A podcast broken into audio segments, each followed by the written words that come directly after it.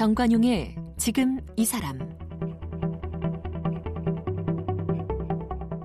여러분 안녕하십니까 정관용입니다. 오늘이 4월 16일 네 2014년 4월 16일 이후 맞는 다섯 번째 세월호 참사 5주기 되는 날입니다. 5년의 시간이 흘렀지만 아, 진상규명 여전히 현재 진행형이고요. 상처는 아물지 않고 있습니다. 특히 최근 당시 그 세월호의 CCTV가 조작됐을 수 있다 이런 의혹까지 새롭게 제기되면서 이 진상규명을 촉구하는 목소리에 힘이 실리고 있죠. 오늘 이 세월호 참사 희생자인 고 장준형 군의 아버님 이 4.16 세월호 참사 가족협의회의 장훈 운영위원장을 함께 만나겠습니다.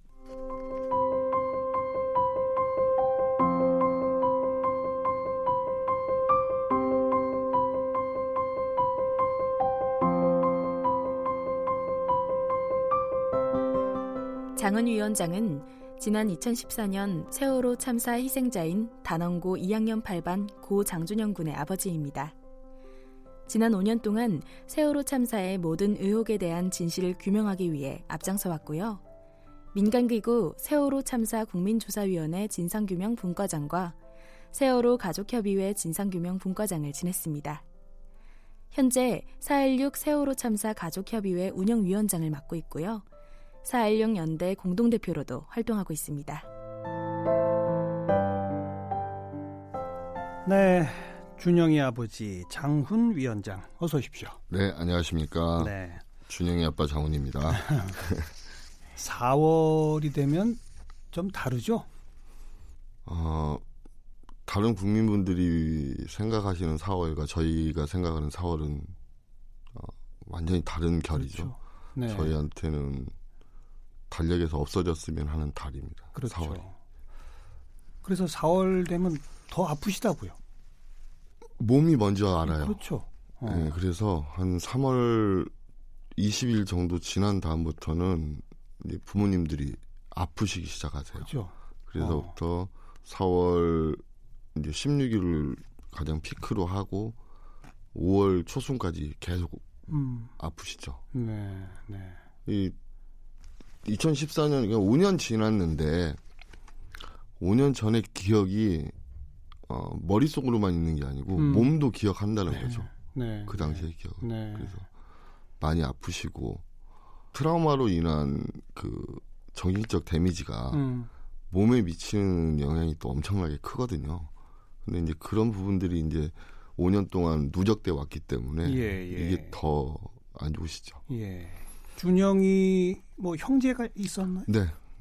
어, 밑으로 동생 셋 있었어요. 동생 셋. 네. 음. 그래가지고, 어, 혜림이, 준우, 준석이 해가지고, 어, 동생들이 지금도 음, 있죠. 네. 그 아이들도 아파하죠? 네. 4월 되면. 아이들이 저한테는 숨겨요. 음. 자기들이 아픈 걸. 음. 어, 아빠가 지금 형 일, 오빠 일을 하고 있다는 것 때문에 그 아이들은 자기들이 아픈 걸 음. 아빠가 알면 더 힘들어 할까봐 아이고. 오히려 숨기는 면이 좀 있어요. 그래서 그게 더 안타깝죠. 너무 철이 일찍 들은 것 같고. 네, 네. 어, 정말 우리 이제 큰 아들뿐 아니라 나머지 아이들도 다 같은 아이들인데 아 내가 지금 잘하고 있는 건가 이런 또 생각 들 때가 많고요. 음.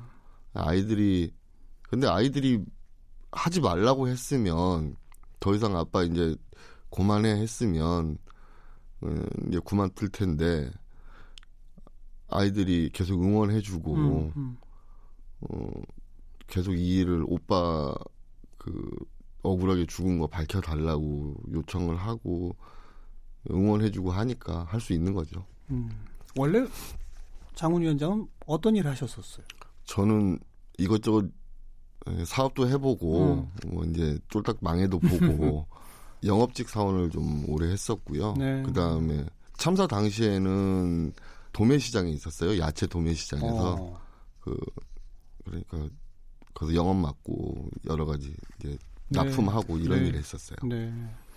그리고 참사 이후에는 일은 딱 접으시게 된 겁니까? 아, 상업에는 저희가 종사할 수가 없었어요. 음. 왜냐하면 어 우선 준영이 없는 제 삶이 그려지질 않았어요. 음, 음. 그리고 이게 제가 납득할 수 있는 이유로 준영이가 제 곁을 떠났다면 네. 그래도 어, 어떻게 제가 뭐 생업을 한다든지 할 수 있겠는데 그 납득이 안 되니까 음. 그 이유를 알고 싶어서 계속 알 그냥 단순하거든요. 네. 우리 아들 왜 죽었는지 알려달라는 이 예. 단순한 요구가 5년간 지금 계속되고 예. 있는 거죠. 예. 근데 이제 우리 부모님들 대부분이 그러세요. 음. 그러니까 다른 일을 못 하는 거죠. 그래서 음. 어 이게 그 전에 이제 옛말에 부모님이 돌아가시면 선산에 묻고 자식이 죽으면 가슴에 묻는다고 하던데 네. 정말 그러더라고요. 가슴에 예. 묻혀서 제가 딴 일을 할 수가 없어요. 특히나 저는 영업직을 음. 했기 때문에 누군가 자꾸 만나야 되는데 만나서 웃어야 되잖아요. 아. 근데 웃지를 못하겠더라고요. 어. 얼굴은 계속 이제 제 얼굴 자체를 제가 못 보는데 계속 다가오지를 못하는 거죠 사람들이. 근데 어떻게 제가 그 일을 하겠어요. 음. 그래서 우선 할 마음도 없고요. 네. 그 저게 된다면 진상규명이 다 되고 뭐 아이들 명예가 다시 회복되고 한다면 뭐 다시 시작해 볼 수 있겠지만 그 전에는 생각해 본 적도 없어요. 네. 아까 납득이 안 된다 이런 말씀하셨는데 그러니까 제일 납득이 안 되는 게 어떤 거죠? 어 저는 이제 저희 가족들은 대부분 이렇게 말을 뭐 이렇게 뭐 간담회라든지 아니면 시민들 만나는 자리에서 대부분 이렇게 말씀을 드리는데 뭐냐면 세월호 참사는 세월호 사고로 우리 아이들이 죽은 게 아니거든요. 그럼요. 사고 났을 때 다 살아 있었다는 거죠. 그렇죠. 사고 나, 나서 그 뒤에 구조를 안 해서 다 죽은 그렇죠. 건데 그렇죠. 그래서 참사로 번진 거잖아요. 예, 예. 사고 예, 이 사고라는 그 한 가지로 다 이걸 다 뭐야 싸잡아가지고 음. 한다는 게 저희가 참 불만이 많은 거예요. 네. 그에 대해서 네. 사고 났을 때 다 살아 있었는데 사고 후 대처를 못해서 음. 대피를 못하게 해서 저희가 아이들이 죽은 건데 그냥 가만히 있으라고 네. 해서 어. 그 얘기밖에 한 게 없어요. 어. 그래서 그 부분이 제일 가슴 아프고 제일 밝히고 싶은 거예요. 네, 네. 그 누가 누가 도대체 가만히 있으라고 음. 그 지금 뭐 서서히 밝혀진 걸 보면 가만히 있으라고 하는 사람까지는 나왔는데 네. 그러면 그 선, 선원이 가만히 있으라고 했다고 예. 해경도 가만히 있으라고 해야 되는 건가? 해경도 어. 해경이 탈출 지시를 안 해버렸거든요. 아예. 음흠.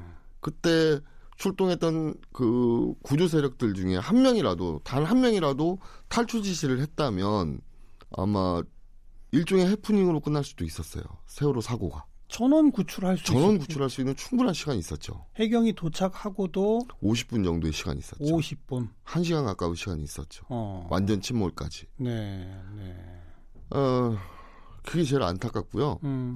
어, 부모님 개개인들이 지금 안타까워 하시는 건 그 당시에 통화를 하셨고 문자로 연락이 되셨고 했던 부모님들 대부분이 뭐냐면 그래 어른들 말 잘 듣고 음. 선생님 지시 잘 따라서 맞아요, 맞아요. 탈출하라고 바로 탈출의 얘기를 안 했다는 거죠. 어른들 말 들으라고 했던 네. 것. 아. 이게 정말 가슴 아픈 거예요. 음. 뭐냐면 제가 나머지 아이들 지금 동생들을 키우고 있는데 이 아이들한테 제가 어떻게 교육을 하지? 음. 이런 생각이 드는 거죠. 아이들한테 그러면 야 니네 선생님 얘기 듣지 말고 니네가 알아서 판단해서 해 이렇게 할 수는 없는 거잖아요. 네. 교육이라는 게 그러게 말입니다. 아니 이게 이율 배반적인 이야기가 돼버리는 거죠. 음. 니, 니네 형이 어른들 말 들어서 죽었어. 음. 니네 듣지 마. 이렇게 얘기할 수는 없는 거니까. 예, 예. 그래서 어 정말 이게 저희 입장에서는 참 답답한 입장이죠. 음. 왜냐하면 지금 현재 교육을 받아요. 선생님 말씀을 드려야 되는 건지, 네. 아니면 듣지 말아야 되는 건지 판단이 안 되는 거죠. 그런 부분에 대해서는 난감하네요. 예, 이게 세월호 이후에 뭐 세상을 바꿔야 된다, 사회가 바뀌어야 된다 말씀들은 많이 하셨는데 예, 예. 사회 지도층 분들 특히나 뭐 전임 뭐 박근혜 대통령도 이런 말을 했는데 음. 정작 바뀌었냐는 거죠. 바뀐 게 하나도 없다는 거죠. 음. 안타까운 부분들이에요. 이게 저희 가족들이 우리 아이들의 명예를 지켜준다는 건 정말 세월호 때문에 뭐 하나라도 바뀌었다는 걸 절감했을 때 사회가 바뀌었다. 네, 사회가 음. 바뀌었다고 그런 걸 절감했을 때 아마 우리 아이들의 명예가 아, 지켜진 게 아닌가 이렇게 생각을 하는 분들이 대다수이기 때문에 네, 네. 지금도 그래서 우리 가족들이 계속 움직이고 있는 거고 아뭐 뭐 지금 사참위의 모니터링이라든지 그렇죠. 아니면 시민들을 만나서 같이 대화한다든지 이런 것들을 계속 움직이고 있는 거죠. 어, 지난 사이에 세월호 참사 특별조사위원회가 있었습니다. 네네. 근데 뭐 구성부터 시작해서 활동 시안이 어떻고 뭐 어떻고 뭐 입씨름하고 뭐 하느라 시간 많이 다 보내고 그렇죠. 그때 이제 박근혜 정부 때였었고요. 또 선체가 올라오고 선체조사위원회가 또 네네. 있었습니다.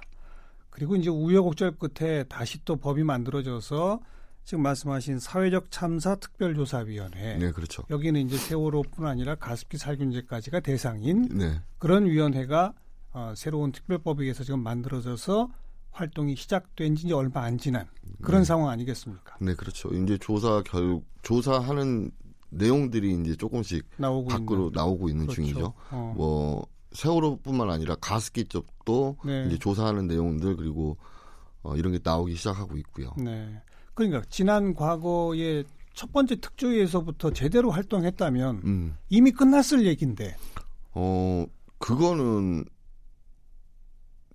어 조금 다른 결이 음. 좀 다른 얘기인데 그걸 만들지 말았어야 돼요. 그 전에 그 시점에 그그 예. 그 전에 예. 검경 합수부라든지 경찰 검찰에서 제대로 그러니까 수사 수사하고 어, 어. 조사했다면 예. 그건 안 만들어도 되는 거거든요. 예, 예. 그런데 그게 부족하다고 저희가 느끼고 음. 이게 말도 안 된다. 왜 이런 이런 그 수사와 기, 기소를 하느냐 반발을 해서 이걸 그 특조위가 만들어진 거거든요. 그러니까 네. 어찌 보면 되짚어 보면 예, 예. 지금 있는 사참이라든지 선조위라든지 그 특별조사위원회는 안 만들어도 되는 음. 사회적 기구였다는 거죠. 애초에 경찰 검찰의 수사 네 네. 네. 그거죠. 네, 어. 그게 원래 제대로 됐다면 국민들이 느끼기에 아 이건 아 원래 그 보편 타당하게 음. 조사가 이루어지고 아 이해할 수 있고 충분히 이해할 수 네, 있고 네. 어 물론 우리 가족들도 그거에 아 이렇게 해서 사고가 났고 이런 식으로 구조를 안 해가지고 아이들이 잘못됐고 여기에 대한 책임자가 누구 누구고 음. 이 사람들 책임을 물었다면 과연 이런 또 뭐 특조위라든지 맞습니다. 선조위라든지 만들어졌겠냐는 거죠. 특조위도 지금 사회적 참사 특별조사위원회도 사실 경찰이나 검찰의 수사처럼 강력한 강제 수사권이 있는 게 아니지 않습니까? 네, 그렇죠. 강력한 강제 수사권을 갖고 있는 애초 초동 단계가 음. 문제였다는 이 말씀이고. 네, 그렇죠. 그래서 저희 아직은 잊혀져 있습니다마는 그 당시 선장 뭐 이른바 부작위에 의한 살인죄 뭐 이렇게 해서 선장과 선원들 네네. 몇몇 처벌됐고요. 뭐, 뭐, 뭐 공직자 뭐 해경일 다 포함해서는 누가 있었습니까? 어, 당시에 구조 세력 중에서는 그 출동한 그 해경 1, 2, 3정, 음. 1, 2, 3정 선장만 업무상 과실치사로 3년. 딱 한 명. 한 명 받았습니다. 그렇죠. 어. 어. 그래서 저희 가족들은 도저히 이해할 수가 없는 음. 이야기죠. 왜냐하면 당시 구조 세력들을 직접 지휘했던 지휘 예. 라인들이 있었거든요. 예, 예. 그 지휘 라인들은 손도 안 대고 예, 예. 특히나 당시에 청와대까지 그 보고가 다 올라갔어요. 음. 그래서 청와대 안보실이라든지 비서실이라든지 저희는 박근혜 대통령을 조사해달라는 얘기를 한 번도 해본 적이 없어요. 가족들은. 음.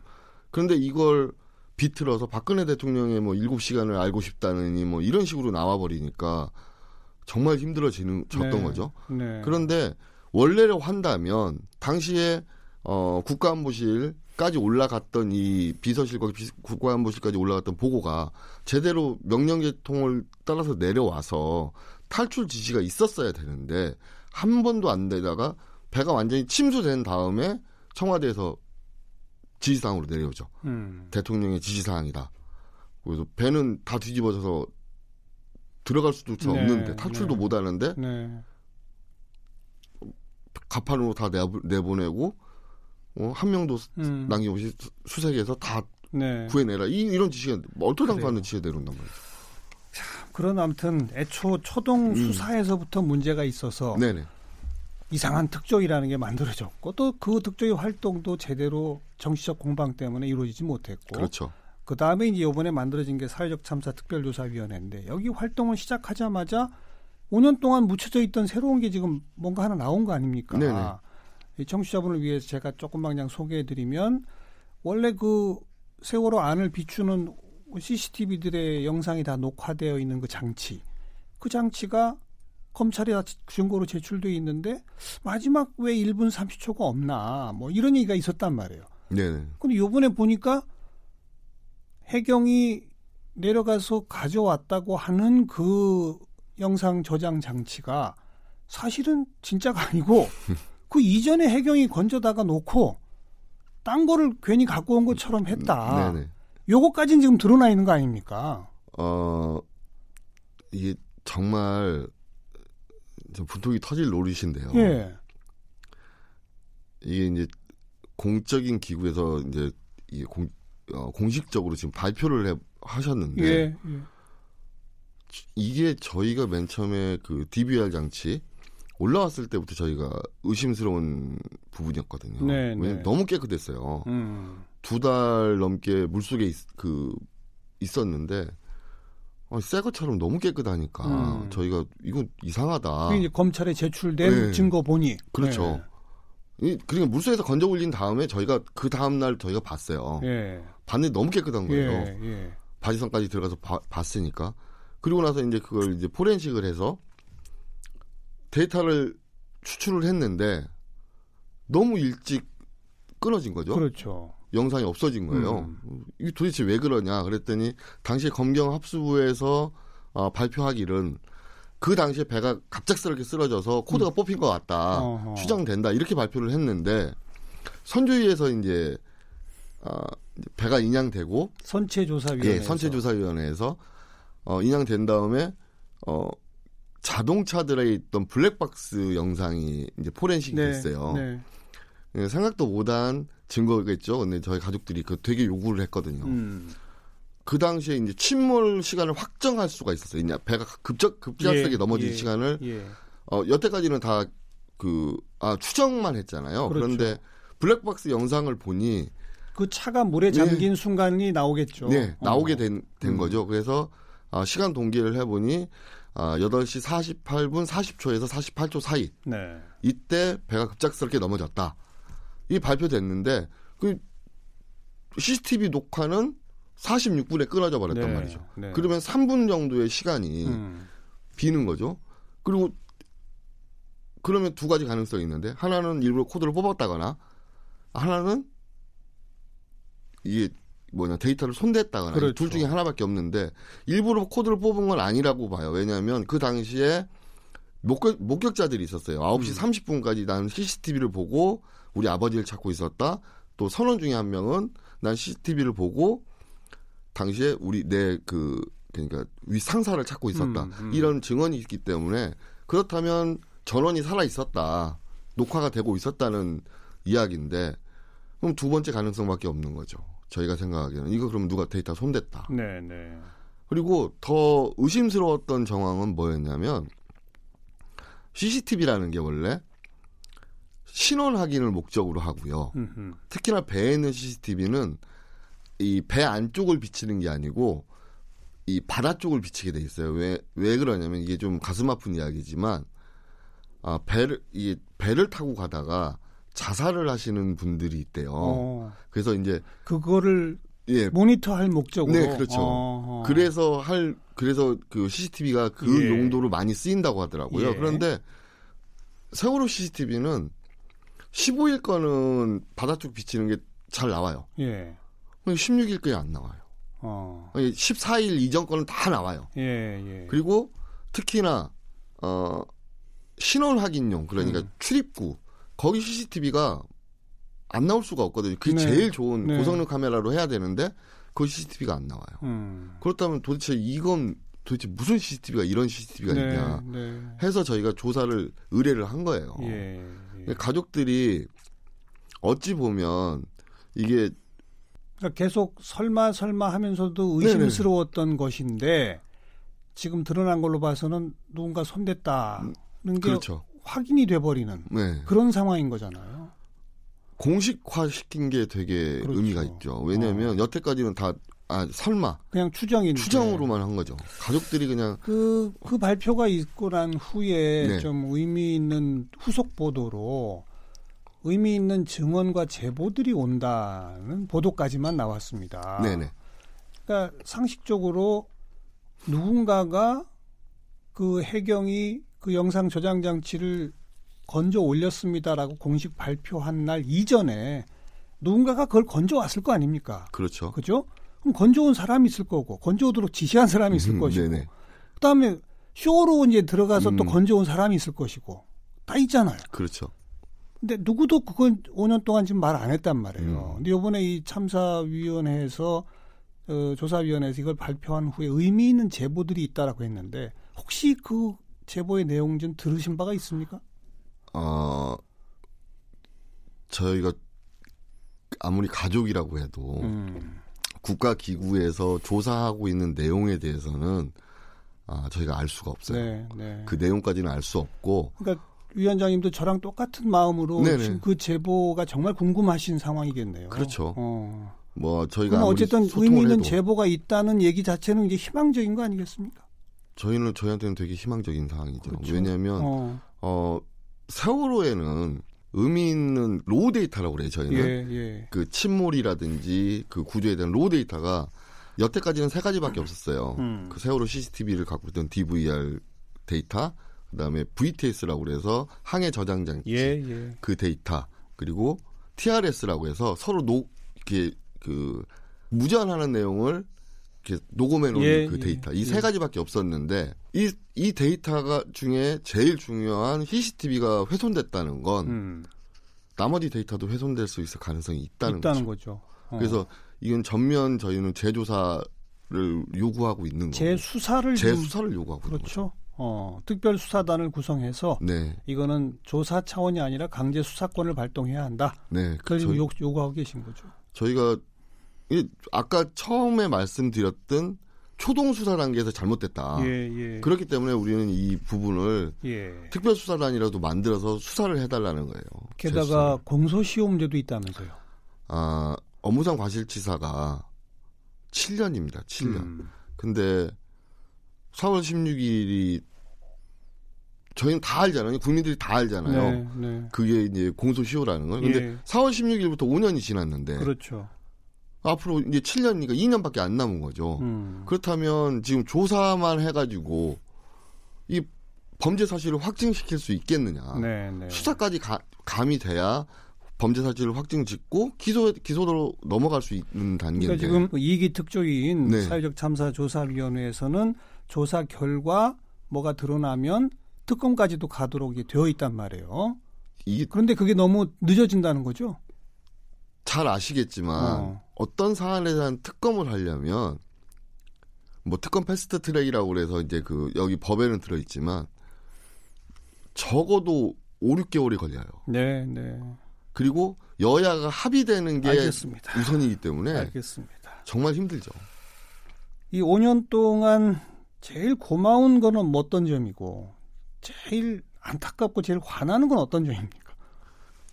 이 두 개 다 이 이 공교롭게도 시민분들한테 음. 제일 고맙고 음. 제일 화나는 것도 시민분들이었는데 음. 제일 고마운 건 끝까지 옆에 있어 주시는 분, 시민분들이에요. 네, 네. 그러니까 그분들이 저희가 불쌍해서라고 생각하진 않아요. 먼저 별이 된 우리 아이들이 불쌍해서 계속 옆에 있어 주시는 시민분들이 라고 생각하고요. 음. 그분들이 제일 고맙죠. 네.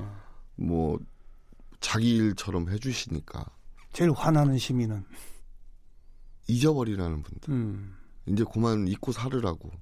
뭐 교통사고 난 건데 음. 이렇게 이야기하시는 분들 그리고 저희가 저희는 한 번도 반정권적이거나 예, 예. 반정부적이거나 이렇게 한 적이 없어요. 예. 그런데 저희를 어느 한 그 그러니까 집단으로 몰아버리더라고요. 정치적 정치적 집단으로. 음. 그래서 저희는 그런 적이 한 번도 없는데. 네.